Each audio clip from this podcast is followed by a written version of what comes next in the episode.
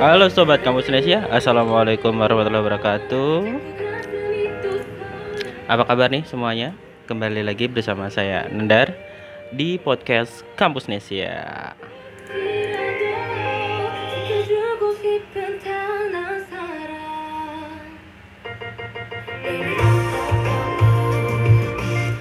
Iya, eh, sambil ditemani dengan background Every Time, eh, original soundtrack dari os eh, drama Korea Descendant of the Sun, ya, dari Chen and Punch. Oke, dalam kesempatan kali ini di episode kedua podcast untuk Kampus Nesia, kita akan membahas dengan tema yang masih sama dengan yang edisi pertama yaitu ide bisnis. Jadi eh, kami coba, mencoba untuk cukup konsisten membuat konten atau tulisan yang temanya adalah tentang ide bisnis dan kamu bisa membacanya dalam versi artikel di kampusnesia.co.id di kolom wirausaha. Nah, kalau kemarin kita bicara tentang ide bisnis dalam dunia tulis menulis, di kesempatan kali ini saya akan membahas tentang ide bisnis saat musim hujan. Nah, sekarang kan udah Desember nih. Udah masuk musim penghujan ya di beberapa tempat bahkan uh, hujannya bisa mengakibatkan banjir.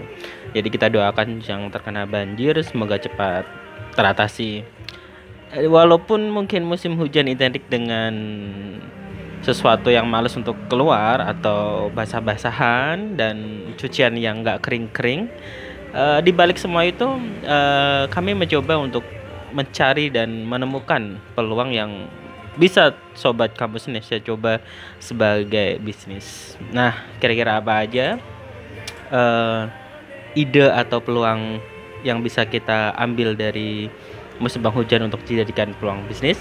Yuk kita simak bareng-bareng. Di urutan pertama ada jualan payung. Nah, ini salah satu barang atau produk yang paling sering digunakan ketika musim hujan ya. Ya, karena payung dari dulu sampai sekarang sesuatu yang praktis untuk dibawa ke mana-mana dan menghindarkan diri dari hujan. Nah, tapi bagaimana uh, agar kemudian kita bisa laris manis jualannya atau banyak yang membeli produk payung kita? Karena juga seperti yang kita tahu payung ini bukan produk yang habis pakai. Mungkin beli tahun ini tahun depan atau tiga tahun berikutnya masih bisa dipakai tapi percaya aja eh, menurut pengamatan kami paling tidak dalam satu keluarga dalam satu tahun sekali pasti akan membeli payung baru. Oleh karena itu kalau bisa teman-teman jangan cuma jualan payung yang biasa atau dijual di toko-toko yang lain tapi harus punya diferensiasi nih. Misalkan payungnya yang unik lucu atau gambarnya yang lagi tren tentang tema-tema tertentu. Biasanya anak-anak suka gambar yang lucu-lucu atau kartun. Atau juga mungkin bentuknya unik gitu ya nggak melulu yang gede atau misalkan dari sisi praktis misalkan teman-teman bisa jualan payung yang bisa dilipat bisa dibawa ke mana-mana. Jadi itu akan kelebihan-kelebihan itu akan membuat orang untuk tertarik membeli produk payung kamu. Yang kedua jas hujan. Nah ini bagi ya pengendara motor atau sepeda juga sebenarnya butuh ya karena sangat sangat akan berbahaya sekali kalau hujan-hujan menggunakan kendaraan bermotor atau sepeda dan menggunakan payung bisa-bisa nanti jatuh oleh karena itu yang paling aman ya kalau berkendara itu menggunakannya jas hujan. Nah, sama halnya dengan payung, jas hujan ini juga sebenarnya udah mainstream. Jadi teman-teman harus punya menemukan celah gitu ya. Uh, produk jas hujan seperti apa yang kira-kira bisa bersaing dengan yang ada di pasaran. Contoh misalkan yang bisa teman-teman pilih adalah produk jas hujan dengan desain atau tema unik, kemudian dari sisi kekuatan agar tahan paling enggak sampai musim penghujan selesai dan praktis dari sisi penggunaan dilipatnya maupun pemakaiannya agar tidak uh, mempersulit ketika membawa kendaraan.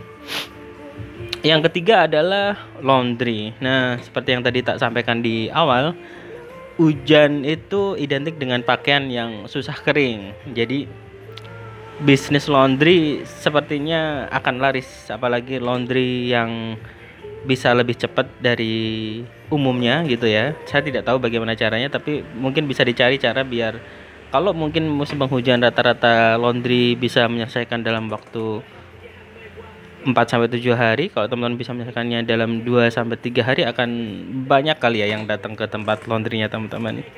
Yang ketiga makanan dan minuman hangat. Ya hujan-hujan malas keluar gitu ya. Enaknya ngemil kali ya sambil nonton drama Korea atau dengerin musik ya uh, atau konsernya Blackpink gitu di YouTube uh, sambil menikmati makanan dan minuman hangat sepertinya potensial nih ya jadi nggak melulu minuman tuh harus dingin-dingin saat musim penghujan teman-teman harus bisa menjual minuman dan makanan yang hangat. Yang keenam cuci motor dan mobil. Nah ini juga yang punya kendaraan salah satu uh, hal yang harus rutin dilakukan daripada sebelumnya berbeda dengan musim kemarau mungkin satu bulan gak dicuci nggak masalah. Tapi kalau musim penghujan sepertinya harus lebih rajin mencuci kendaraan. Bukan hanya karena masalah estetika bersih dan terlihat rapi tapi ini juga kalau jarang dicuci bakal bisa merusak komponen dan bodi kendaraan kali ya. Jadi harus rajin-rajin. Nah bisnis cuci motor dan mobil ini bisa naik 100 kali lipat ketika musim penghujan dibanding musim kemarau. Jadi ini potensial sekali.